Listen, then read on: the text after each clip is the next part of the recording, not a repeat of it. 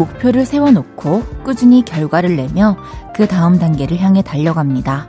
필요하고 멋진 경주임에는 틀림이 없지만 그 달리기가 버거울 때도 있죠.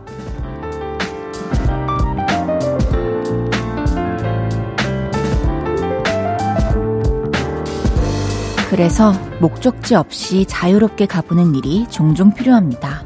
색다른 길에서 시야가 트일 때 흥미로운 생각들이 문을 열고 나오거든요. 즉흥적으로 발을 내딛고 바퀴를 굴려보는 일. 먼저 길 위에서 시작해보는 건 어떨까 싶어요. 볼륨을 높여요. 저는 헤이즈입니다. 11월 13일 일요일 헤이지의 볼륨을 높여요. 베게린의 야간 비행으로 시작했습니다. 목적지 없이 자유롭게 가보는 일, 기분 전환, 생각 전환을 위해서 종종 필요하죠. 음, 인생을 그렇게 살기는 좀 부담스럽지만 산책을 하고 또 드라이브를 할 때라면 가벼운 마음으로 가능할 것 같습니다. 주말 밤 여유가 좀 있으시다면 새로운 것들을 마음에 담아보면서 자유롭게 걷고 또 달려보시죠. 헤이지의 볼륨을 높여요. 오늘도 여러분의 사연과 신청곡 받고 있습니다. 주말 어떻게 보내셨는지, 지금 어디서 뭐 하면서 라디오 듣고 계신지 알려주세요. 샵 8910은 단문 50원, 장문 100원 들고요. 인터넷 콩과 마이케이는 무료로 이용하실 수 있습니다. 볼륨을 높여요 홈페이지에 사연 남겨주셔도 됩니다. 광고 듣고 올게요. 쉴 곳이 필요했죠. 내가 그곳이 돼줄게요.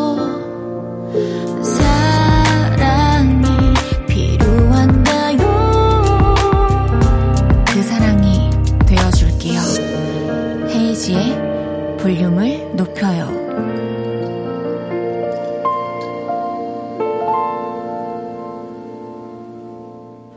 헤이지의 볼륨을 높여요. 함께하고 계십니다.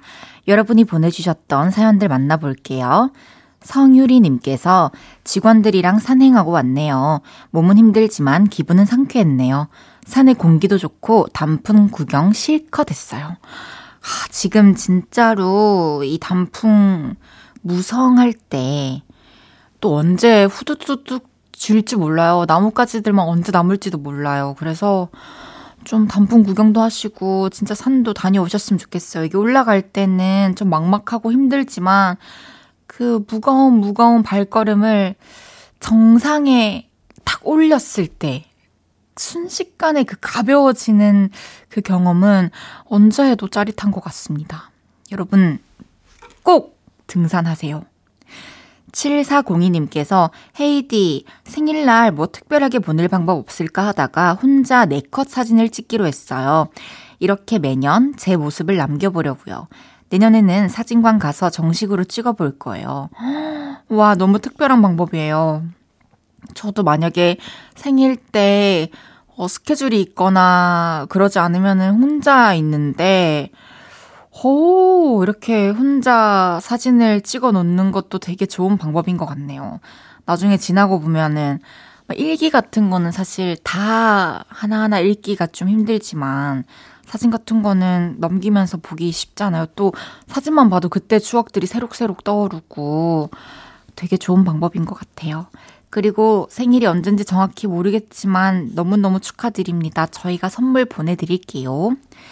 1512님께서 딸이 헤이즈 언니라고 그렸어요. 닮았나요? 매일 딸과 같이 듣고 있어요. 와, 머리를 예쁘게 묶고, 눈도 제가 아래 위로는 사실 그렇게 눈이 크지 않은데 되게 크게 해줬네요. 너무 고마워요. 코랑 입도 아주 앙증 맞고, 어, 이렇게 가슴에 하트가 그려져 있는 걸 보니 저에게서 사랑을 느꼈나봐요. 너무 고마워요. 1512님께는 편의점 상품권 보내드릴게요. 김수연님께서 헤이디 가족들이랑 같이 단풍 구경 가기로 했는데 제가 발을 접질렀습니다. 근데 가족들이 저를 혼자 두고 갈 수 없다며 여행을 취소했어요. 정말 저만 두고 다녀와도 되는데 너무 미안하고 한편으로는 절 생각하는 마음에 코끝이 찡하네요. 가족들 미안하고 사랑해. 음, 맞아요. 뭔가 나의 사정으로, 나의 이유로 모임이 취소될 때는 우리는 이런 마음을 갖죠. 아니, 나는 괜찮으니까 그래도 예정대로 진행을 해. 놀러 갔다 와. 라고 말을 하지만 또 가는 사람들 입장에서는 어, 이 한 명을 빼놓고 간다는 게 좀 의미가 없게 느껴질 수도 있고, 특히 다쳐서 아파서 못 가는데, 어, 빼놓, 수연 씨가 없이 어떻게 행복하게 즐겼겠어요. 이번에 또 단풍 구경은 못했지만 단풍보다 또 아름다운 가족들의 마음을 확인했네요. 빨리 나으시고요. 또 다 낫고 새로운 계절의 풍경을 가족들과 함께 보러 갑시다. 노래 듣고 올게요. 슬롬 자이언티의 아니라고. 슬롬 자이언티의 아니라고 듣고 왔습니다. 3429님께서 헤이디, 제가 남사친이랑 밥을 먹으러 갔는데 남사친이 제가 남긴 밥을 다 먹었어요. 저번에도 이런 적 있는데 이거 호감 표시라고 볼 수 있나요? 음, 3429님은 확실히 호감이 있군요. 남사친 입장은 사실 그 밥 진짜 너무 맛있고 남사친이 진짜로 와 지금 아, 조금만 더 먹어야 될 것 같은데 라는 생각이 들었을 수도 있는 거고 평소에 도 패턴이 중요할 것 같아요. 친구들이 밥을 다 못 먹고 남겼을 때 내가 먹을게 하면서 원래 먹는 친구인지 아니면 평소에는 아 그래도 먹던 건데 라고 선을 긋는데 3429님 밥만 먹은 건지 그런 상황들을 좀 지켜봐야 될 것 같아요. 그리고 3429님은 호감이 있으신 것 같은데요. 잘 되시길 바랄게요. 4190님께서 헤이디, 저 요즘 헤이디 때문에 말투도 바뀐 것 같아요. 민원인 상대하는 일 하는데요. 제가 원래 말할 때는 이건 이렇고 저건 저렇고 하는데 어느 순간부터 이것은 이렇고 저것은 저렇고 하면서 문어체를 많이 쓰고 있네요. 매일매일 듣다 보니 말투도 헤매들었어요.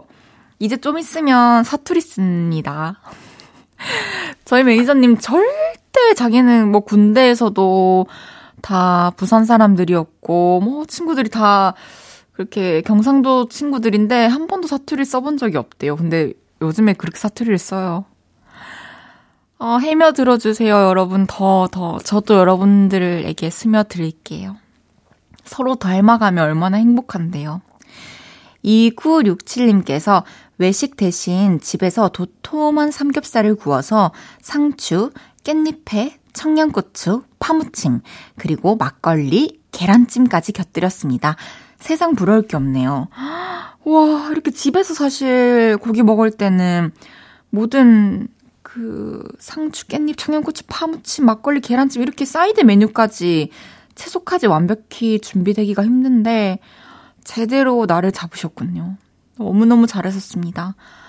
와, 어, 너무 맛있겠어요. 청양고추, 저는 삼겹살이든 소고기든 고기 먹을 때 밥이랑 청양고추가 꼭 있어야 하거든요. 정말 잘하셨습니다. 5392님께서 캠핑 왔어요. 자격증 시험 끝나고 해방된 마음입니다.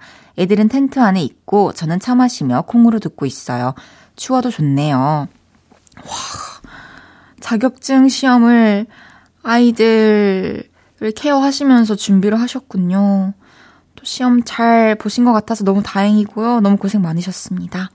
5392님께는 다음 캠핑 때 쓰시라고 블루투스 스피커 보내드릴게요. 다음에 또 겨울에 캠핑하시면서 좋은 음악 들으시면서 또 라디오도 들으시면서 그렇게 시간 보내시길 바랄게요.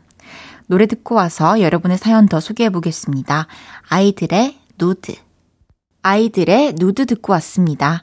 헤이지의 볼륨을 높여요. 여러분의 보내주신 사연 더 만나볼게요. 6705님께서 헤이디, 제 친구 중에 몇천 원씩 빌리고 안 주는 애가 있어요. 단톡방에 오늘 얼마 나왔으니까 얼마씩 보내 하면 그 톡에는 답장 안 하고 다른 톡에만 답장을 해요. 근데 큰 돈은 그때그때 보내줘요. 몇천 원 갖고 얼굴 붉히기도 그렇고 이 친구 어떻게 하면 좋을까요? 와, 이건 정말 어려운 문제다. 아, 이게 사실 돈의 단위를 떠나서 이게 몇천 원이든 몇백 원이든 몇만 원이든 몇 십만 원이든 빌리면은 바로바로 바로 이렇게 갚고 이게 바로 못 갚는 상황일 때에는 언제까지 내가 이 돈을 주겠다라고 그 상대방이 말하는 게 사실 맞거든요. 근데 이게 항상 빌려주는 사람은 부탁할 때 조금 껄끄러울 수 있겠지만 그 잠시 한 번만 견디면 그 뒤로는 부담과 또 책임과 이런 껄끄러움은 빌려준 사람의 몫이 돼요. 사실 내가 받을 돈을 달라고 못하는 것도 말이 안 되잖아요. 아, 제일 좋은 방법은 그냥 그때 그때 더치페이를 하는 상황이 오면 그때 그때 뭐 계좌 이체를 바로바로 해서 받든 아니면 현금으로 받든 그냥 6705님께서 계속 손해를 보는 일을 더 이상 만들면 안 될 것 같아요. 뭐 나도 지금은 딱 맞게 돈이 있어가지고 더 내줄 수가 없다고 얘기를 하던가 뭐 맞잖아요, 사실 그게. 그냥 이런 상황에서는 이런 예민한 상황에서는 사실 아 어떻게 얘기를 해야 좀 기분이 덜 나쁠까라고 생각해서 막 돌려 얘기하는 것보다 그랬을 경우에 이제 내 의도가 정확히 전달되지 않으면은 그거는 또 더 문제가 되잖아요. 포인트를 잘못 잡으면 솔직하게 얘기를 하는 게 제일 깔끔한 것 같습니다. 그리고 돈 거래는 정말 어른들 말이 틀린 게 없어요. 가족 간에도 돈 거래를 하면 안 된다는 말이 왜 있겠습니까? 빨리 또 받아야 될 돈은 받았으면 좋겠네요. 또 좋은 아이디어가 있으신 분들은 좀 의견을 내주시면 도움이 될 것 같습니다. 2438님께서 헤이디, 놀라운 사실 알려드릴까요? 50일 뒤면 우리 모두 한 살 더 먹어요. 50일 남았군요. 어, 또, 어디 한번 신명나게 다음 해를 맞이해 볼까요, 여러분? 나이 먹는 거에 대해서 어, 어떻게 예민하게 생각하시는 분들도 있잖아요. 괜히 한 살 한 살 더 먹는 것 같은 느낌? 숫자가 바뀌니까. 근데 뭐 사실 숫자는 그냥 이렇게 정확하게 우리가 다 알기, 편하게 알기 위해서 통용된 그런 매김법일 뿐이고, 마음을 어떻게 먹느냐에 따라서도 또 다른 것 같고, 저도 그래서, 어, 내년이 되기 전에 얼마나 또 이 올해 내가 해낼 수 있는 것들을 더 마무리를 알차게 할까라는 고민을 하고 있습니다. 그냥 내년이 됐을 때, 아, 작년 진짜 열심히 살았다라는 생각이 들 만큼 우리 50일 동안 마무리를 잘 해봅시다. 노래 듣고 올게요. 스텔라장의 지금을 사랑해.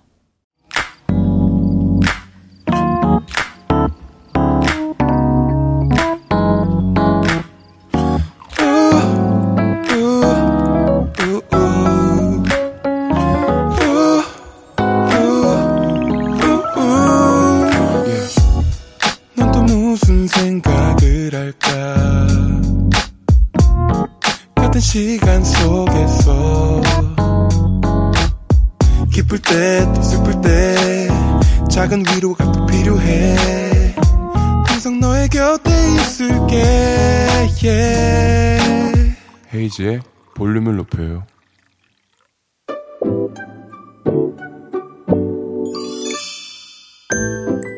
어서 오세요. 몇 분이서 오셨어요? 여기는 철없는 사람들 우대하고 반겨드리는 볼륨 키즈 카페입니다.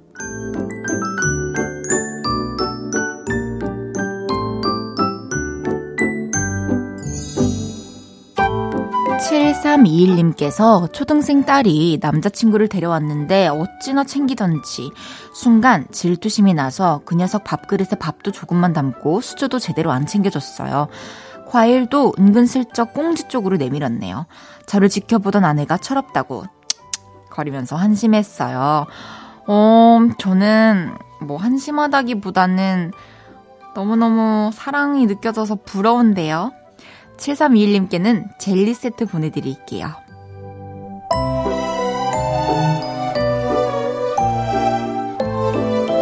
0604님께서 저는 37살인데 젤리를 정말 좋아해요. 저희 신랑이 한 번씩 젤리를 사다 주면 아이같이 좋아하니 딸 키우는 재미가 있다고 하네요. 제 모습이 철없는 아이가 좋아하는 것처럼 보이나 봐요. 어헝헝 여보 젤리 또 사줄게요.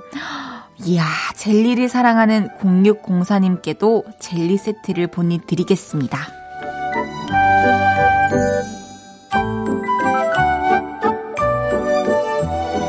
8742님께서 제가 몸이 좀 안 좋아서 한약을 좀 지었는데 남편이 당신 혼자 보약 먹냐면서 자기도 한 팩 먹자고 그러네요. 위험 때문에 지었는데 뭘 자기도 먹겠다는 건지 이럴 땐 입을 때려주고 싶어요. 하, 원래 남이 하는 것도 좋아 보이죠. 한 팩 보양식 지어주세요. 팔찌사이님께는 음, 남편분과 같이 드시라고 전복죽 보내드리겠습니다.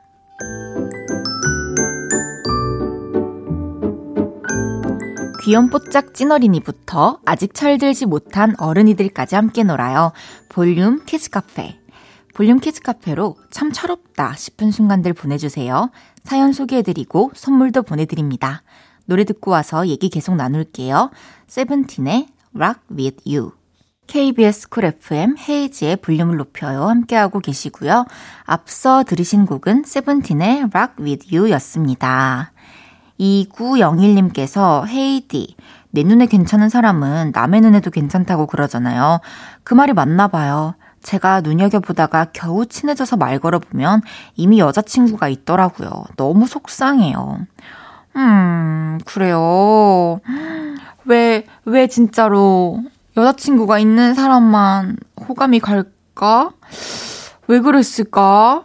근데, 그래서 또 만남이 참 소중하고 신기한 게 그 타이밍에 이렇게 수많은 사람들이, 수많은 연령대의 사람들이 살아가고 있는 세상에서, 어, 둘 다 남자친구, 여자친구가 없는 상태로 만나서 알게 되고 서로 마음을 키워간다는 게 확률적으로도 진짜 어려운 거잖아요. 그래서, 어, 내 사람을 만났을 때 더 소중히 대하고 인연을 소중하게 생각해야 되는 것 같아요.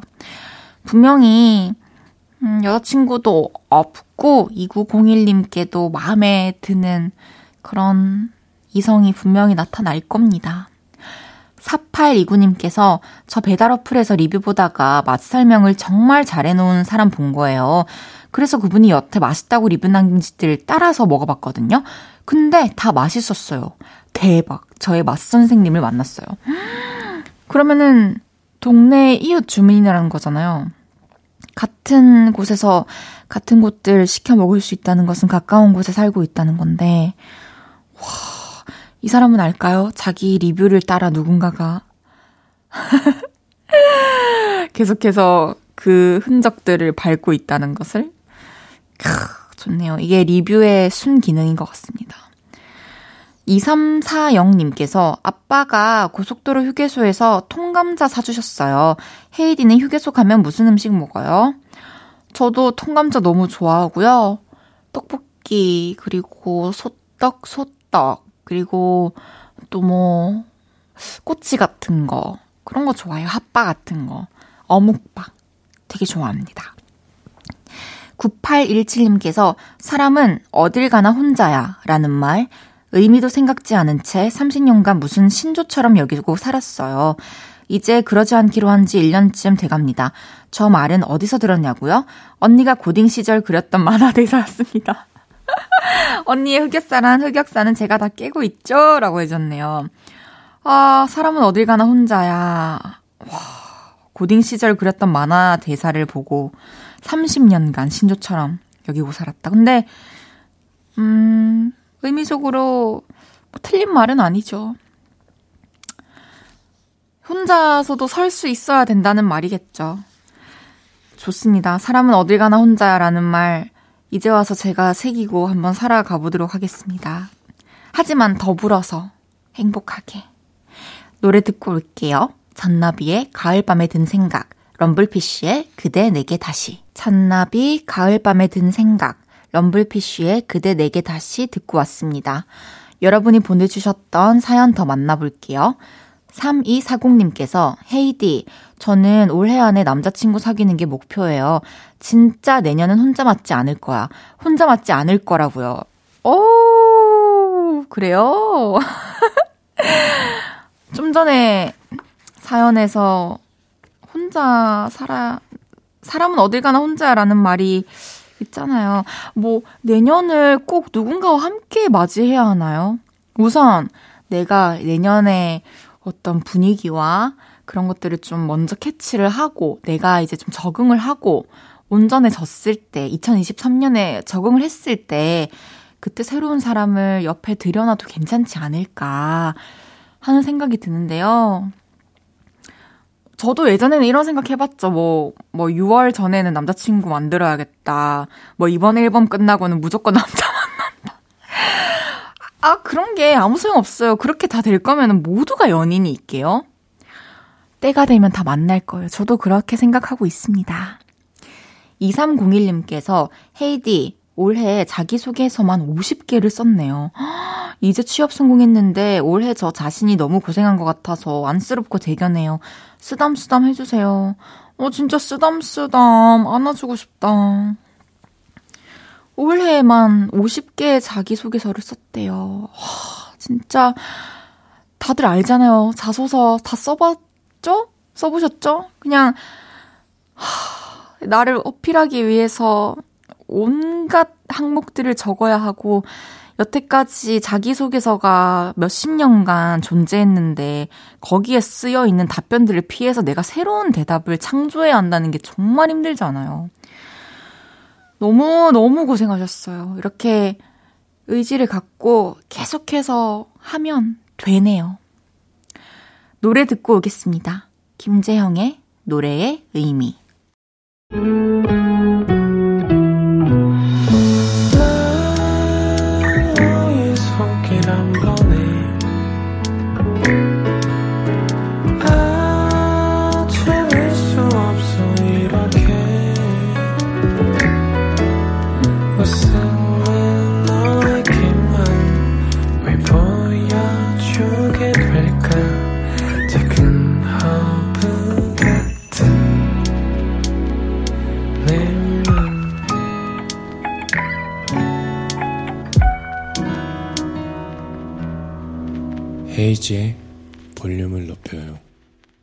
KBS 쿨 FM 헤이즈의 볼륨을 높여요. 함께하고 계십니다.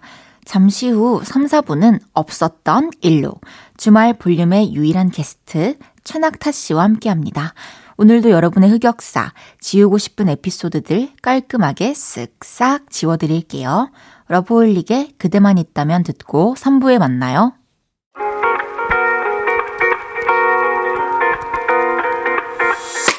밤 내게 발 베개를 해주며 우린 라디오를 듣고 내 매일 저녁마다 넌 잠긴 목소리로 말했다 5분만 더 듣고 있을게.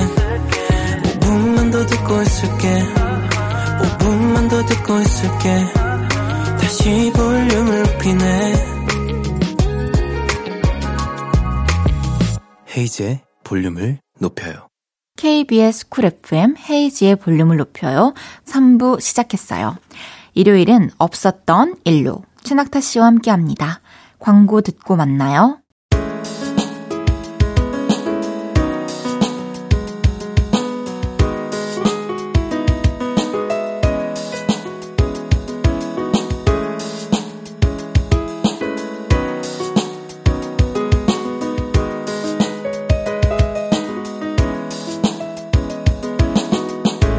오래전에 만들어진 흑역사부터 이번 주에 생긴 웃프고 화나고 억울한 일까지 귀여운 충격 요법으로 지워드릴게요. 없었던 일로.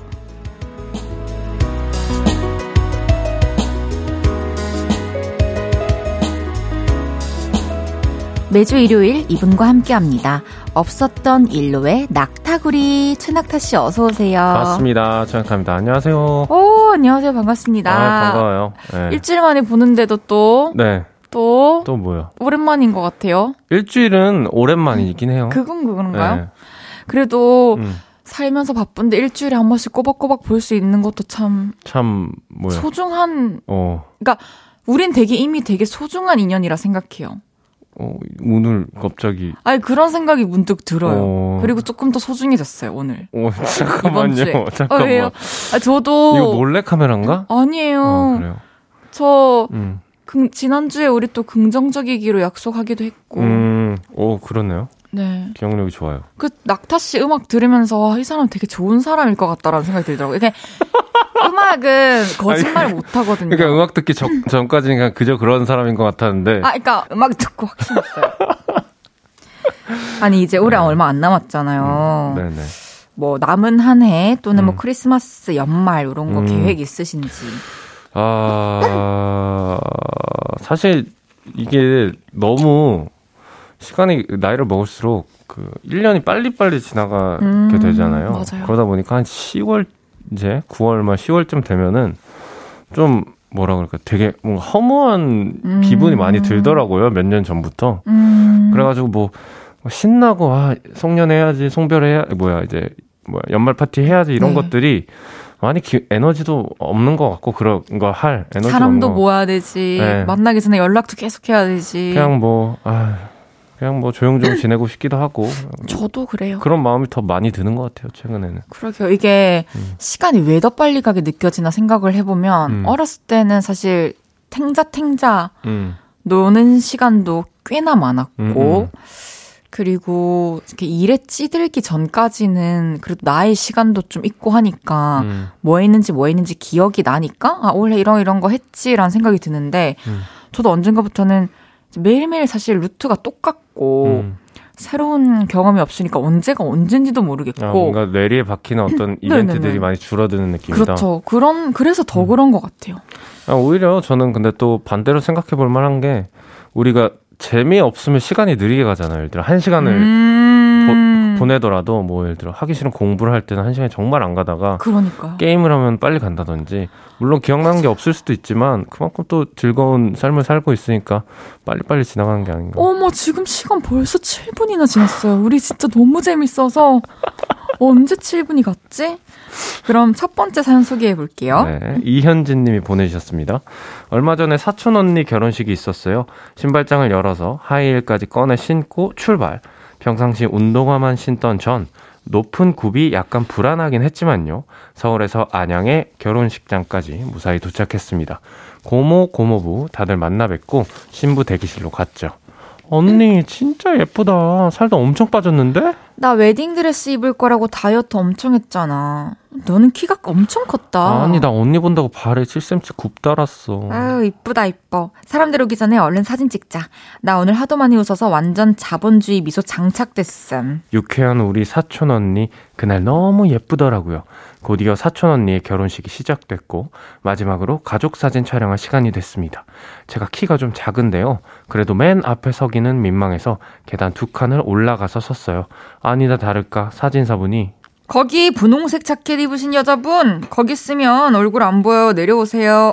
높은 힐 때문에 걸음이 부족 불편한 저는 조심조심 한 계단 내려왔는데요. 거 키도 작으신 분이 왜 이렇게 뒤에 서려고 해요? 맨 앞으로 오세요. 그렇게 민망함을 안고 또 한 계단 내려오는데 다리가 삐끗하면서 앞으로 완전히 넘어졌지 뭐예요. 사람들이 놀라서 수군대는데 어찌나 창피하던지 대충 안, 아프, 안 아픈 척 사진을 찍었지만 제 발목은 이미 부어오르고 있었어요. 다음날 병원 갔더니 인대가 늘어났다네요. 2주 동안 반깁스하라고 합니다. 민망했던 그날의 기억 삭제해 주세요. 어떡해요. 너무 아찔해요. 크게 다치셨나봐요 인대면은. 깁스를 할 정도면은 음. 그, 그 순간도 얼마나 아팠겠어요. 아픈 것도 아픈 건데 이제 창피하기도 하고. 그러니까요. 이게 깁스까지 할 정도인데 뭐 아팠다 보다는 음. 그 그냥 그 부끄러웠던 기억을 네. 지우고 싶다는 게 뭔가 마음이 찡한데 맞아요. 음. 사실 인대 한 번 다치면은 낫기 쉽지 않잖아요. 다친 데는 계속 다치게 되고 100% 맞아요. 회복할 수 없기 때문에 우리 몸이 하긴 어느 네. 부위건 간에 네 조심하셔야 돼요 앞으로. 정말 조심하셔야 되고 음.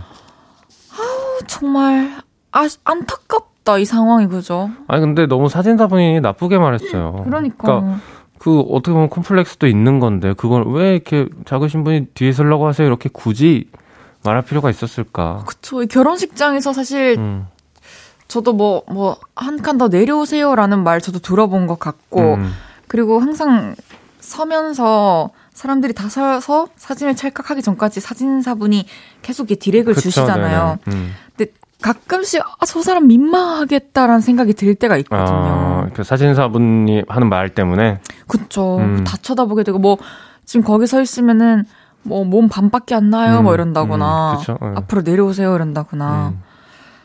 다잘 빠르게 촬영하고 빨리빨리 잘 해야 나와야 되고, 되니까. 아 그래도 이렇게 말하는 건 좀 너무한 것 같기도 하고. 근데 낙타 씨는 키가 크셔서 결혼 네. 사진 찍을 때 맨 앞에서 본 적은 없으시죠? 저 진짜 한 번도 없는 것 같아요. 그럼 거의 맨 뒤? 거의 맨디. 학교에서도?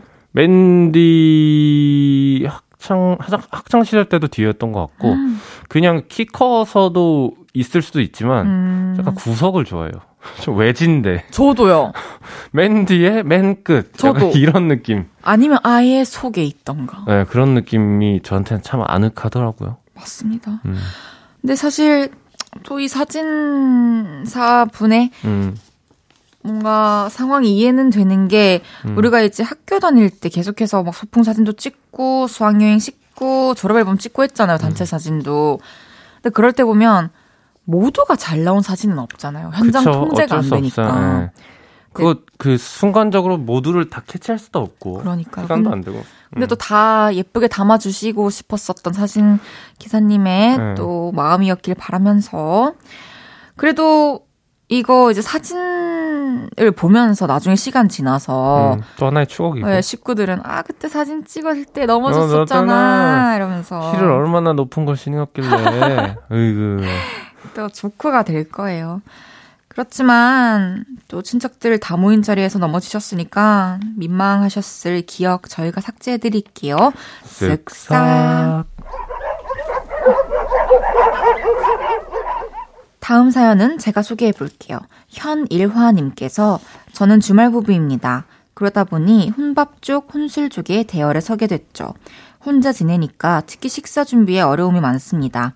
아내 말로는 여태 제가 손 하나 까딱 안 하고 자기가 해주는 밥만 먹었다는데요. 어느 정도는 맞는 말이네요. 매번 주방에만 들어서면 아득합니다. 그래서 회사 점심시간에 주방 이모님께 반찬 남은 것을 얻어왔어요. 돈도 절약하면서 끼니도 해결하고 저에게는 좋은 방법이었죠. 근데 하필이면 지나가던 사장님께서 그 모습을 보신 겁니다. 동료들이야 암암리에 묵인하고 있었지만 사장님 입장에서는 보기가 안 좋으셨겠죠. 사장님이 바로 주방으로 들어가셔서 주방 이모님께 한참을 뭐라 뭐라 잔소리 하시는데 저 때문에 괜히 죄송했어요. 아, 이모님, 그리고 사장님, 다시는 반찬 안 들어가겠습니다. 이건 없었던 일로 해주이소. 아, 아, 얼마나 미안하셨을까요? 아, 참, 이건 뭐, 사장님이 틀린 것도 아니고, 예, 음. 틀리신 것도 아니고, 예, 네, 이런 거 애매하죠. 음. 사실 이게, 뭐, 남은 반찬이라고 하지만, 그게 또, 그 직원들이 네. 또 나눠 먹을 수도 있는 어떻게 거고. 보면 회사의 재산이기도 하고. 그렇죠, 재산이죠. 음. 근데 사실 저는 반찬 이렇게 배달도 음, 음. 너무 잘 되고 요즘에는 아, 뭐. 그 배달 음식 시키는 앱에 보면은 음.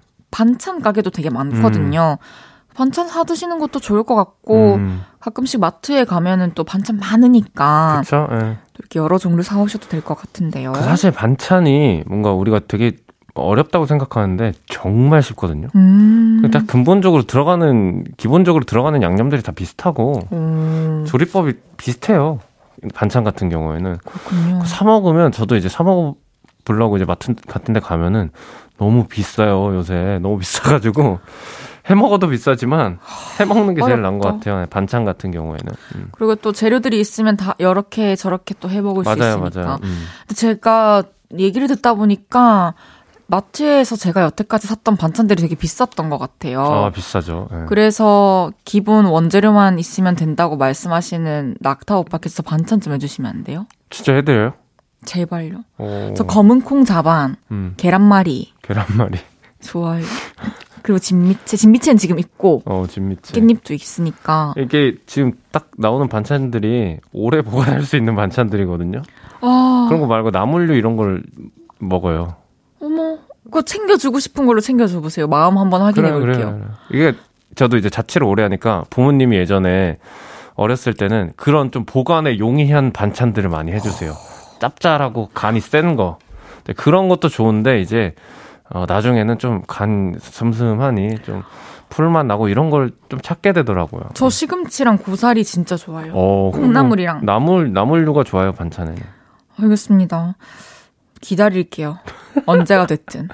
어, 생, 생일 언제요? 8월 9일입니다만. 어, 그때, 그때쯤 하는 걸로? 여름이니까 소금 많이 쳐주세요. 네. 사실 이걸 이미 잘 해결하셨을 수도 있지만 음. 또 가만히 있기에는 너무 죄송하니까 주방 이모님께 좀 뭐 먹을 어, 거나 음료, 어, 어, 어, 음료나 선물이라도 좀 맞아요. 사드린 게 좋지 네. 않을까. 괜히 이제 한 소리 들으신 거니까. 그러니까요. 음.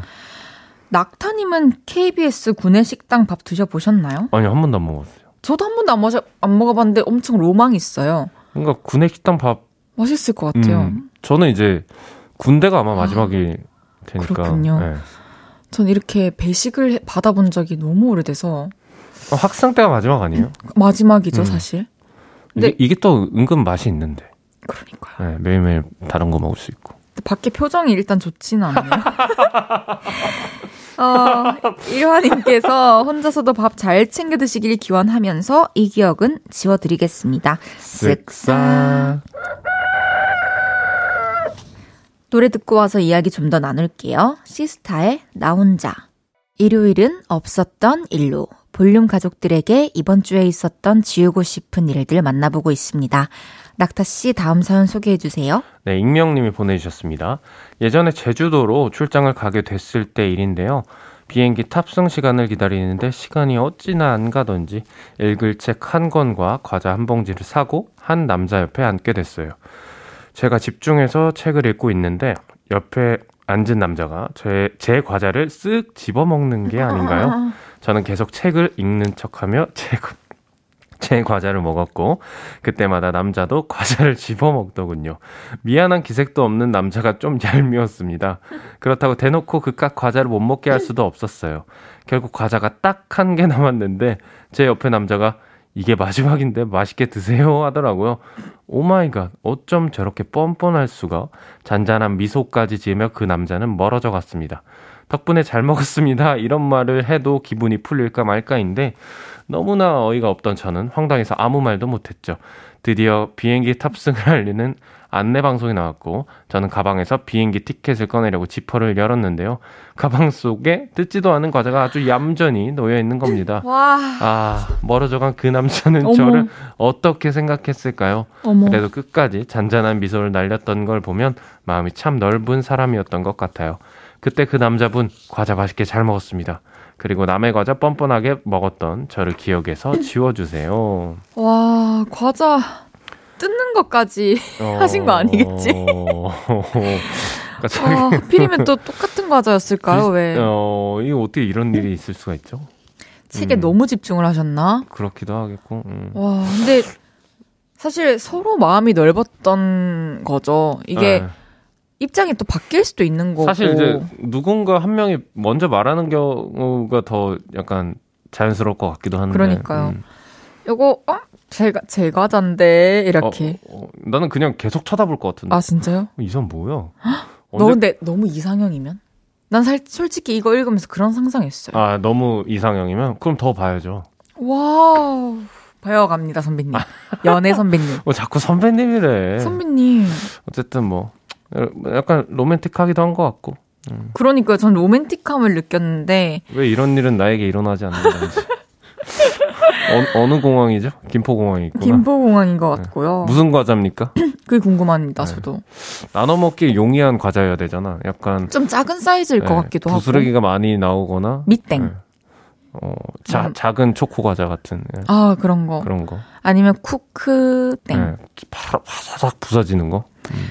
한깍 열어가지고 봉지 다 뜯어 먹으면 끝인 거. 아, 근데 그런 것들은 좀 이제 로맨틱하진 않네요. 그런가요? 예, 책을 읽을 수도 없고 이- 이렇게 까다가 눈이 마주치면 이 사람 뭐야 하면서 눈싸움 한 번씩 할 수도 있으니까 오히려 뭐 팝콘류 같은 게 이제 좋네요. 하나씩 집어먹다가 캐러멜 팝콘. 음, 손도 좀 닦고. 손도 살 우리 너무 너무 너무 안, 너무 쓰나? 아, 소설을?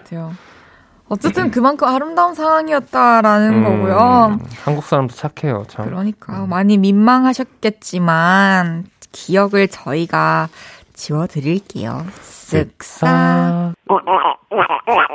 다음 사연 만나볼게요. 박화영님께서 인터넷 쇼핑몰을 살펴보다가 마른 오징어가 특가로 나왔더라고요. 오징어 킬러인 저는 횡재했다 싶어서 20마리를 샀죠. 오징어를 구워서 고추장, 마요네즈에 참기름 넣고 소스 만들어서 찍어서 너무 맛있게 먹고 있는데 억 하고 느낌이 이상해서 보니 제 금리가 빠져 있는 거예요. 치과에 갔더니 60만 원이 넘게 견적이 나왔어요. 이제 오징어 한동안 못 먹을 것 같아요. 이 기억도 지워질까요? 아, 이 기억 지우면 안 되죠. 예. 그또 먹을 거 아니에요? 그리고 이, 이 빠진 이가 지금 빠진 것도 왜 빠졌는지도 모를 거 아니에요. 그러니까요. 모르고 이제 또 어, 마른 오징어 너무 맛있다고 또 먹다가 또 빠지고. 아 근데 저도 마른 오징어 진짜 좋아하거든요. 마른 오징어 좋아하세요? 반건조 오징어 좋아하세요? 둘 다 좋아요. 음. 너무 질긴 거는 음. 약간 어- 어렸을 때는 이런 게 있었어요. 턱 근육을 좀 발달시켜야겠다. 왜? 왜 그런 생각을 해요? 턱이 튼튼해야 된다는 생각이 좀 있었어요. 그리고 이게 턱 많이 씹으면은 좀 턱도 갸름해진다고 혼자 좀 생각했고 아. 그러면서 막 옛날에는 엄청 질긴 것도 먹고 했었는데 왜냐면 음. 그거 질긴 거를 계속 씹다 보면 부드러워지면서 마지막에 막 단맛이 막 느껴지잖아요. 어. 그 희열을 잊을 수 없어서 어. 계속 먹었었는데 최근에는 그렇게 질긴 것까지는 안 먹고 그쵸, 예. 좀 건조되었지만 살짝, 네, 살짝 덜 마른 네. 반건조가 전 그렇게 좋더라고요. 어, 반 저는 버터 반건조. 아 이제 버터구이. 네. 아, 그거 뭐 이제 지나가다가 트럭에서 팔잖아요. 그 냄새가 너무 좋아요. 냄새가 아우 진짜 난리야 난리. 그러니까 이미 금리가 빠져 있는 상태에서 그 오징어를 봐도 못 참았을 거라는 거죠. 그렇지. 거기 금리 빈대를 이제 오징어로 채우는 거죠. 색깔이 비슷하긴 네. 하네요. 어, 근데 금리가 뭔가 찐득한 것도 아닌데 오징어 음. 먹다가 진짜 떨어지나? 그런 이제 어쨌든 물리적으로 그 이렇게 맛 힘을 계속 주면은 이게 완전히 붙어 있을 수는 없죠. 조금씩 이제 균열이 가거나 하긴 할 거예요. 하긴 붙여 놓은 거니까. 음. 화영님, 최애 음식인 오징어는 금리 없는 쪽으로 가끔씩만 드시길 바라겠습니다. 잃어버린 금리에 대한 기억은 저희가 지워드릴게요. 쓱싹. 아우, 내가 제일 좋아하는 소리. 낙타구리 소리. 노래 듣고 이야기 좀 더 나눠요. 노을, 우리가 남이 된다면. 저녁 8시가 되면 헤이즈 볼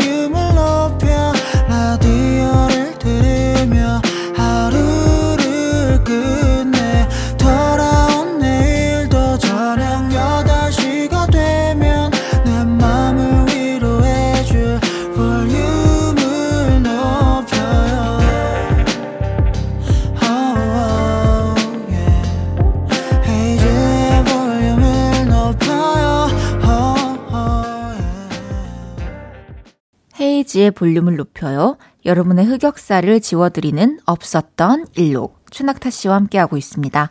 이번 사연도 소개해 주세요. 네, 익명님이 보내주셨습니다. 화장품 가게에서 일하는 30대 여성입니다. 제가 평소에 별 이유 없이 배가 자주 아파서요. 수면으로 대장 내시경을 받게 됐습니다. 대장 내시경은 처음이라 힘들까봐 걱정이 많이 됐어요. 특히 내, 내시경 할 때는 흑역사도 많이 만들어진다고 하잖아요. 인터넷에 찾아보니까 자기도 모르게 욕했다는 사람도 있고, 노래 불렀다는 사람도 있고, 헛소리 장렬했다는 사람도 있던데, 저는 제발 그러지 않기를 바랬죠. 그리고 대망의 대장 내시경이 시작됐습니다. 저는 얌전히 잘 자고 잘 일어난 기분이었는데 같이 간 엄마 말씀을 들으니까 그게 아니더라고요. 의사 선생님이 안쪽도 볼게요. 하고 호스를 집어넣었는데 제가 갑자기 어서 오세요. 선생님이랑 대화 시도를 했다는 겁니다. 의사 선생님, 간호사 선생님 전부 당황하셨고 조금 뒤에 의사 선생님이 이쪽도 볼게요. 하시니까 네, 찾으시는 물건 있으면 말씀해 주세요. 이랬다네요. 제 직업 정신은 왜 그 상황에 튀어나온 건지 다행히 검사 결과 별 이상은 없어서 선생님이 다행히 대장은 깨끗하네요. 하셨는데 제가 피부가 깨끗하세요, 고객님. 헤헤, 그랬다네요. 다들 웃음 참으며 말없이 할 일 하고 있으니까, 고객님, 안녕히 가세요. 그랬다는 저. 그렇게 대장 내시경은 끝이 났고, 대장은 아무 이상 없다는 검사 결과를 받았습니다. 그치만 제 마음은 불편하네요. 대장은 이상 없어도 위험이 아직 덜 나아서 계속 병원을 다녀야 하는데, 병원 갈 때마다 제가 했던 말들이 떠오릅니다. 이 민망한 기억을 제발 지워주세요. 이야, 음, 진짜. 음, 아, 이거 근데 이 정도는 흑역사까지 갈 수 있는 건가요? 어, 네, 약간 뭐 회색 역사 그러니까, 정도? 어, 혼자서는 그럴 수 있죠. 나만의 음. 기억, 그러니까 나는 이런 일이 없었으니까, 음. 처음 겪는 일이니까, 음. 아, 너무 민망하고 그럴 것 같은데, 사실 의사 선생님, 간호사 선생님 입장에서는 이런 음. 분들이 되게 많을 거라 가지고, 네. 그렇게 막 계속 기억하고 떠올리진 않을 네, 것뭐 같은데. 신경 쓰지 않으실 정도일 것 같은데. 왜냐면 되게 귀여운 말들을 맞아요. 나쁜 말도 아니고 너무 귀엽고 직업 정신. 피부가 좋고. 깨끗하세요. 칭찬까지. 프로 의식이 참 좋은 분이시네요. 음. 그러니까요. 또 이제 사연자분이 진짜 일을 평소에 열심히 하시고 음. 일을 하고 있지 않은 상황에서도 그 직장에서의 음, 음. 어떤 스위치가 켜진다는 그쵸. 게. 이건 저는 이런 비슷한 경험이 있는데 그 스무 살 때 이제 대학교 처음 그 입학했을 때 네. OT를 가잖아요. 가면은 이제 그 막 뭐야 1학년이니까 선배님들한테 인사를 막 했단 말이에요. 음. 그러니까 뭐 다 선배님이니까 다 인사를 하는 거죠. 거의. 네. 그럼 뭐 안녕하십니까 선배님 뭐 08번 무슨 전공 누구입니다. 이게 이제 음. 하루 종일하는 거예요. 그냥 나 어쩔 수 없이 이게 뭐 아무나 시킨 아무- 강요로 하는 게 아니라 그냥 너무 뭐 신나고 그런 마음에 하다가 이제 술을 먹고 이제 잠들었는데 옆에서 자던 형이 종호야 너 어제 자면서 네. 인사를 그렇게 하더라. 약간 그런 잠꼬대를 네, 꿈꿨나 봐. 이게 너무 하니까 그게 약간 기계처럼 입력이 돼 버렸나 봐요. 그런가 봐요. 그럴 수 있을 것 같아요. 그런 맥락이 아닐까. 맞아요. 저도 아르바이트 할 때 그 가게별로 처음 손님 오. 들어오셨을 때 아, 그 인사말 무슨 아르바이트 하셨어요? 저 되게 많이 했어요. 저는 뭐 보드 게임 카페 오? 그리고 뭐 문어 파는 곳, 뭐 해산물집 그리고 어, 카페, 진짜? 빵집 그리고 일식집, 호프집 또 족발집, 오. 뭐 전단지 돌리기 여러 가지 말 진짜 많이 했네요. 네, 했었어요. 뭐 되게 이렇게 자주 바뀌었다는 건 뭐 사장님과의 트러블 이런 것 때문에신지. 어, 그런 거 아니고 아니 진짜 아니에요. 사장님들이랑 왜냐면 지금도 친하게 지내거든요. 아, 진짜? 예. 음. 어, 물론 연락 안 닿는 사장님들도 있는데, 일을 하고 있는데, 가게가 조금 잘 안 돼서, 아, 그런 경우도 있죠. 전 최선을 음. 다했으나, 제가 매출을 끌어올리기란 쉽지 않더라고요. 그렇죠. 예. 그러나 마음은 우리 사연자님처럼 인사를 다른 데 가서도 할 만큼 열심히 했다. 열심히 했습니다. 어, 낙타 씨 내시경 받아본 적 있으세요? 네, 저 받아봤어요. 어떤 위에요, 다- 대장이요? 저 예전에 한번 엄청 아팠었던 적, 적이 있어서 일주일 동안 입원하면서 이제 검사를 이것저것 많이 받았거든요. 그래서 위아래 다 해봤고 심지어 그 내시경을 할 때 수면을 하면은 자주 하면 안, 된, 안 좋다 그래서 음, 한 번은 이제 맨정신 했었어요. 위요? 위. 와 너무 힘들더라고요. 어, 그냥 아픈 거예요? 아니면 구역질이 나는 거예요? 구역질이 나면서 이게 살짝 엄청 큰 고통은 아닌 통증은 아닌데 살짝 있고 근데 이게 어쨌든 기침을 계속하니까 음. 압이 올라가지고 얼굴이 시뻘개지고 불편하겠다 네, 정말 말 어렵더라고요 그거. 음.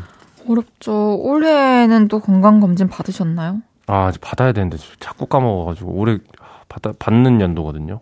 올해. 아 매년 하지는 않으세요? 그러니까 2년에 한 번씩 이제 그게 받을 수 있으니까 아 저는 올해 처음 해봤고. 음 받아야 되는데 근데 아무래도 이제 낙타 씨가 저보다 나이가 많으시잖아요. 안 들게요. 아 아니요 아니요. 그러니까 저는 30대 초반인데 어쨌든 낙타 씨는 비슷해요. 중반이신데 서른셋이 무슨 중반이야. 셋 시옷 들어가면 중반. 나 내년에 중반. 알았어요. 어쨌든 중반 네. 먼저 되시는 선배님으로서 인생 선배님으로서 네. 좀 하나하나 아픈 데가 진짜 늘고 좀 힘든 게 있나요? 아, 어, 엄청 극적으로 뭐 어디가 갑자기 아파지거나 그런 건 없고 서서히 진행되는 거죠. 좀 회복이 더딘 건 맞긴 한 것 같아요. 그러니까 뭐 예를 들어 어, 까졌을 때 좀 이제 아무는 게 오래 걸린다던가 아니면 밤샜을 때. 밤샜을 때 피로 회복이 좀 더디다던가 뭐 그런 부분들에서 이제 좀 아, 이제 시간이 지났구나라는 걸 좀 깨닫게 되죠. 운동 요즘에 꾸준히 잘 하고 계신가요? 네, 뭐 그냥 종종 하는데 이거 하면서도 내가 이걸 왜 하고 있는 건가 이런 생각도 들면서 우리 어 해봅시다. 이건 뭐 미래를 위한 투자니까요. 그렇죠. 시간 써서 돈 써서 그거 하는 거잖아요. 맞아요. 건강해야죠 우리 모두. 우리 진짜 건강합시다, 여러분. 우리 오래오래 건강하게. 맞습니다. 사연자분 정말 괜찮고요. 왜냐면 욕하고 막 노래하고 막 벌떡 일어나고 막 돌아다니고 하는 분도 계시는데 이 정도는 진짜 양호하고요. 음. 대장에 별 문제가 없다는 게 제일 중요한 부분인 것 같고 위험도 얼른 다 나으시길 바랄게요. 그때까지 사연자분이 병원 편하게 잘 다니셔야 하니까 내시경 했을 때의 기억은 지워드릴게요. 쓱싹. 이거 뭐야? 이거 뭐예요? 아, 너무 좋다. 진짜 기억 지우고 새로 태어난 느낌이네요. 어, 나 이거 이야. 지금까지 1등인데요? 진짜 저도 1등, 딱따구리 이제 2등. 이거 어느 산이야? 어느 산 정상이죠, 이거? 다음 사연 만나볼까요, 낙타 씨? 네, 이수정 님이 보내주셨습니다. 이번 주에 팀장님이 늙은 호박을 선물로 주셨어요. 늙은 호박이 되게 맛있거든요. 노릇노릇 전 부쳐 먹으면 달짝지근하니 맛이 되게 좋고, 호박죽 만들어 먹어도 되고요. 안에 있는 호박씨들은 햇볕에 바싹 말려서 까먹으면 되거든요. 버릴 게 하나도 없는 귀한 호박을 주시다니 너무 기뻐서 그걸 들고 뱅글뱅글 돌았는데요. 아이고. 돌다가 넘어져서 호박이 깨져버렸어요. 게다가 팀장님은 제가 마음속으로 혼자 좋아하는 분인데 아 너무 민망해서 지워버리고 싶은 장면입니다. 두 분께서 쓱싹 해주세요. 와, 아니, 아, 아니. 난 너무 궁금하다 근데 뭔가 자기가 혼자 좋아하시는 분인데 그분이 늙은 호박을 선물로 주셨다면 그건 과연 어떤 기분일지 그러게요. 늙은 특이하네요. 호박을 왜 주신 걸까? 그러게요. 와, 어떤 의미로. 그러니까 어, 내가 수정 씨가 좋아하는 걸 알고 주신 건 진짜 감동이고요. 어 그래도 늙은 호박 구하기도 어렵고 구하기 어렵죠. 이거 네. 집에서 키우거나 해야 되는데. 와 이거 아, 근데 또 다친 데는 없으셨는지 음. 궁금한데 다쳐도 이 얘기를 하겠어요, 지금. 민망한 게 먼저인데. 아니 왜 뱅글뱅글 도, 돌아가지고 근데 그 음. 리액션이 되게 좋은 편인가 봐요. 아 근데 그것만으로도 너무 귀여웠을 것 같아요. 그러니까요. 음, 낙타님은 네. 이렇게 뭔가 받았을 때 리액션이 좀 있는 편인가요? 저는 이렇게 뭐 뱅글뱅글 도는 건 전혀 못하고 그냥 뭐 옅은 미소 정도. 그러면은 낙타님이 뭘 줬어요. 네. 근데 그걸 들고 뱅글뱅글 돌아요. 네. 그거 보면서 기뻐할 것 같아요? 왜 저러나? 그러니까 내가 좋아하는 사람이면 뭐든 하든 귀엽겠죠. 그러니까 안 좋아하는 그냥 안 좋아하는 사람이 아, 저한테 반찬 주셨는데 제가 반찬 들고 빙글빙글 돌다가 반찬통을 깨뜨렸다. 아, 그럼 난 이렇게 생각할 것 같아요. 예. 저것 좀 가식이지 않을까? 왜 저는 가식이야? 딴 사람은 아니, 그러니까- 귀엽다면서요? 아니, 아니, 그러니까 내가 이 좋아 사람 가식 좋아하네. 아니 그러니까 이야 긍정적으로 가려고 해도 안 돼. 반찬을 이렇게 줬는데 뱅글뱅글 돈다는 거 이게 말이 되는 건가요? 저는 그냥 그렇게 생각한다는 거죠. 너무 부자연스러운 일이니까. 어 그러니까 자- 알겠어요. 반찬을 들고 뱅글뱅글 돈다는 걸난 태어나서 본 적도 없고 아니, 상상해 본 적도 없으니까. 저 상상해 가요. 반찬통 들고 어, 고마워요, 나 고마워요 이러면서 우 하다가 떨어뜨릴 수 있다고 어, 생각해요. 너무 과하잖아. 근데요, 저 네. 너무 섭섭해요. 아 에, 그래요? 아 근데 이, 이 이거는 모습 보고 귀엽다고 분명히 좀 전에 한 1분 38초 아니, 그러니까 전에 내, 가 이제 엄청 좋아하고 썸을 타고 있는 관계라면 그렇다는 거지. 예. 알겠어요. 반찬 주시면 조용히 받아서 네, 네. 가방에 넣고 아니, 아니. 잘 먹겠습니다 이렇게. 몇 바퀴 돌으실 거예요? 준비는 해가게 마음에 하 잠깐만요. 한 세 바퀴? 이렇게 세 바퀴까지 삼에서 사? 세 바퀴까지는 제가 참을게요. 사는요? 그 표정은 어떤 표정? 표정 아마 되게 기쁘게 반찬 반찬 반찬 반찬 이렇게 하면서 계속 돌 거예요. 세 바퀴 반까지 할게요. 네, 세- 네, 네 세 바퀴 네 반? 바퀴는 좀 힘들어요. 네. 알겠어요. 알겠어요. 아, 수정님 많이 속상하셨을 텐데, 별거 아닌 선물에도 또, 막, 고마워하고, 음, 음. 기뻐하는 음, 그런 모습으로 팀장님께 그쵸, 예. 보여졌을 것 같아요. 맞아요. 넘어진 기억은 저희가 지워드릴게요. 쓱싹. 오. 좋은가요? 그 한우인가? 노래 듣고 올게요. 최낙타의 아를 오를 아. 최낙타의 아를 오를 아 듣고 왔습니다. 싱어송라이터 최낙타 씨와 함께하고 있는 없었던 일로. 왜요? 아, 이게 싱어송라이터라고 보통 소개했나요? 아, 좀 특별하게 아, 해봤어요. 좀 아, 음악 듣고 너무 좋아서. 어, 민망해가지고. 어, 요즘에 계속 정주행 중입니다. 어, 계속 듣고 있어요. 어, 많이 들어주세요. 네. 다음 사연은 제가 소개 한번 해보겠습니다. 좋습니다. 익명님께서 2013년 인별그램이 아직 유명하지는 않았을 시기였는데요. 그때 저는 인별그램이 카메라 어플인 줄 알았어요. 잘 나오나 안 나오나 테스트 한다고 설마. 앞머리에 핀 꽂은 채로 각도도 아무렇게나 사진을 막 찍어서 올린 적이 있습니다. 그러고 아 사진 잘 안 나오네 귀찮게 가입까지 했는데 하고 어플을 지웠는데 몇 년 뒤 인별그램이 유명해지면서 별로 안 친한 친구들도 그 사진을 다 보게 된 거예요. 친구 한 명이 야, 니 계정 팔로우 했는데 사진이 왜 이래? 물어서 다시 깔고 들어가 봤더니 대충격. 웬 모아이 석상 사진들이 거기 쫙 있더라고요. 그때 많이 부끄러웠답니다. 이 기억 지워주세요. 흑흑. 아, 근데 나 궁금하다. 그 사진이요? 이 계정 팔로우하고 싶다. 저도요. 네. 와, 근데 사실 음. 이렇게 귀여- 뭔가 응. 하나 어플이나 뭐 카메라 새로 음. 장만하게 되면은 어떻게 나오는지 테스트를 하잖아요. 그쵸? 음. 귀여운 흑역사인 것 같은데요. 사실 이게 뭔가 연예인이 됐다. 음.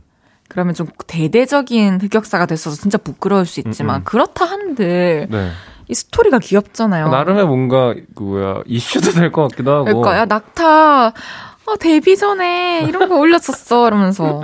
그러니까 뭔가 어, 사람들은 모를 거 아니, 그 테스트한 건 줄 모르고, 그냥, 이 사람은 그냥, 감성. 이, 어, 이 사진이 좋은 거구나.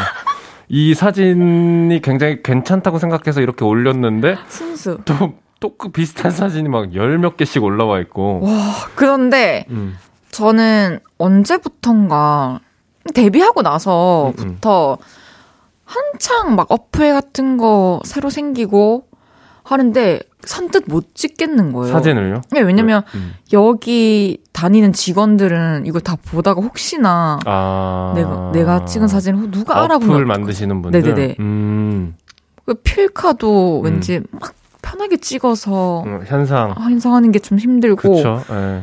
의식하면 그렇게 되는 것 같아요. 음. 스티커 사진 기계도 그런 음, 생각이 들고 아, 근데 뭐 그런 거는 충분히 조심하면 좋은 거니까. 그러니까요. 적당히. 네, 하면. 네, 우리도 사실 여, 뭐 며칠 전에 몇 달 전에 올린 사진도 기억을 다 못하는데 음, 2013년이면 진짜 너무 오래전 일이고 음. 다른 사람들은 그냥 귀여운 해프닝으로 여기고 벌써 다 그쵸. 잊어버리셨을 겁니다. 까먹었죠. 아, 진짜 너무 귀여운 실수지만 그래도 사연자분 마음 편하시라고 셀카에 대한 기억은 지워드릴게요. 쓱싹. 쓱싹. Oh my god. 아, 너무 oh my god. 이것도 쓰인다. 다시 할까요? 아, 더 얄밉게 우리 뭐 하나 만듭시다. 아, 근데 아까. make Oh my god. Oh my god. 우리 합창하자. 아, 진짜 그거 두 개 하는 걸로. 시작. Oh my god. Oh my goodness. 오케이, 이거 다 효과음입니다. 아. 우리가 하나씩 만드는 것도 중요하겠다. 아, 나 이거 왜 열심히 하는데. 저는 왜 이렇게 화음 맞추는지 삑사리도 나고. 마지막 사연은 낙타 씨가 소개해 주세요. 네, 박지훈 님이 보내주셨습니다. 안녕하세요. 저는 중학교 2학년 박지우라고 합니다. 며칠 전에 저희 흑역사가 오픈돼서 이렇게 사연을 보내요. 아마 머리 긴 여자분들은 더 잘 아실 건데요. 머리가 많이 상하면 머리끝이 몇 갈래로 갈라집니다. 파마랑 염색 자주 하면 특히 더 그런데요. 어릴 때 저희 엄마 머리가 그런 적이 있어서 있어요. 엄마가 머리가 상해서 큰일이네. 짧게 쳐야 하나 하시니까 어린 저는 진짜 큰일이 난 줄 알고 엄마 껴안고 엄마 안 돼. 머리카락 아프지 마. 머리 치지 마. 내가 커서 다 낫게 해줄게. 대성통곡을 했는데요. 엄마가 얼마 전에 이 얘기를 꺼내시는 거예요. 저만의 흑역사인 줄 알았는데 민망했습니다. 엄마의 머릿속에서 이 기억 지워주시면 안 되나요? 어, 이거 지우면 어떡해요. 너무 소중한 기억인데. 나는 이 지우 친구가 네. 이렇게 정자세로 앉아가지고 이, 이, 이 사연을 썼을 생각을 하니까 타닥타닥 너무. 귀엽고 너무 귀여워요. 진짜 머리를 짧게 칠까 하니까 머리 어. 때리는 줄 알고 치지 말라고 하고. 약간 방학 숙제 같이 굉장히 예의 그러니까. 바르면서 안녕하세요. 저는 중학교 2학년 박지우라고 합니다. 어, 인사도 너무 잘하고. 그러니까 이거는 음. 시간 지나면 더 느끼게 될 거예요. 너무 귀여운 음. 추억이고. 음. 근데 가끔 우린 또 이게 창피하게 느껴지는 것들이 돌아보면 어렸을 때 약간 이런 식으로 생각했던 것들을 또 부러워할 때가 있어요. 그럼요. 네, 그때 왜냐면, 그 발상. 그 시간이 지나고 나이를 먹다 보면 너무 그 경직된 맞아요. 생각을 하는 경우가 많은데 이런 생각을 하는 걸 참 어른들은 또 부러워한단 말이죠. 네. 그럼요. 그리고 그렇게 엄마를 생각해서 또 해준다는 게 얼마나 사랑스러웠을까요? 음. 그쵸. 너무 귀여워. 아, 정말 너무 귀여워. 지훈님, 너무너무 귀여운 음. 이 기억 조금만 더 묵혀두세요. 그럼 평 생 두고 꺼내볼 수 있는 소중한 추억이 될 겁니다. 이 기억은 저희가 지우지 않을 거고요. 대신 낙타 씨 뭐야 애교로. 갑자기 뭐 이거 뭔데? 아니, 왜냐면 네. 낙타 씨도 어렸을 때 되게 귀여웠을 것 같아서 지우 씨처럼. 어, 그냥 지우 아, 위로해준다는 음. 생각으로 음. 그냥 뭐 낙타는 귀여워 뭐 이런 거 애교 한번 들려주실 수 있는지 짧게 할게요. 그냥. 네. 큐. 큐. 큐.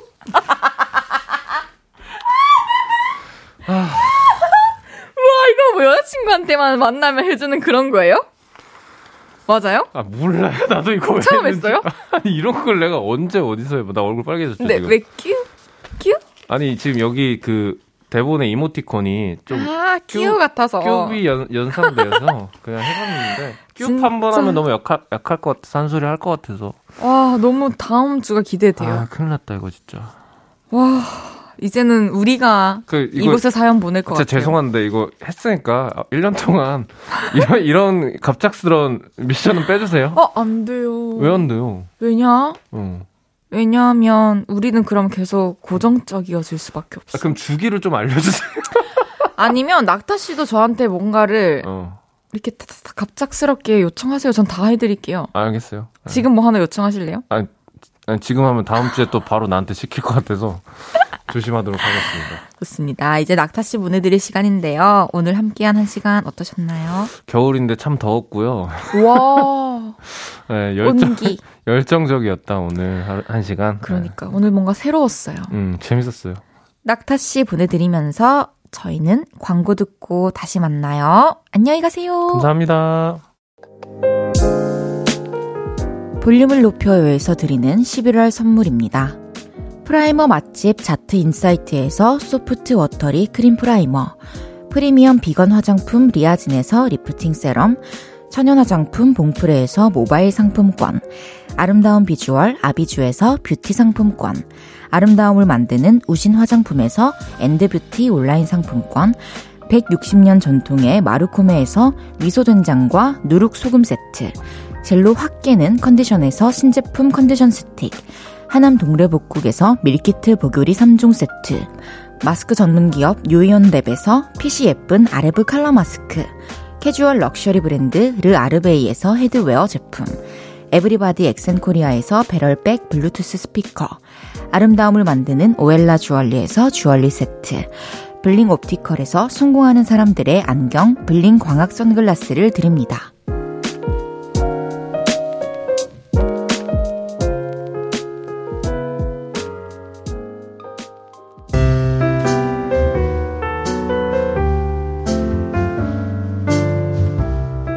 헤이지의 볼륨을 높여요. 이제 마칠 시간입니다. 내일은 앉아만 있어도 훈훈함이 뿜어져 나오는 싱어송라이터 적재 씨와 함께 합니다. 신곡 라이브도 있으니 기대 많이 해주세요. 황인엽의 오늘부터 시작인 걸 들으면서 인사드릴게요. 볼륨을 높여요. 지금까지 헤이디, 헤이지였습니다. 여러분, 사랑합니다.